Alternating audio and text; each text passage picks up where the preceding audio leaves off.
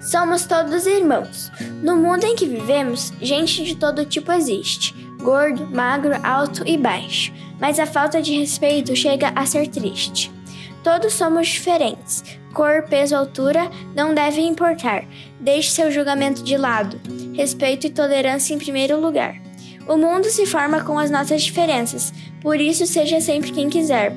Não deixe que mudem as suas crenças. Respeito as diferenças porque somos todos irmãos. Diferentes ou semelhantes, homem e mulher. Está mais que na hora de darmos as mãos.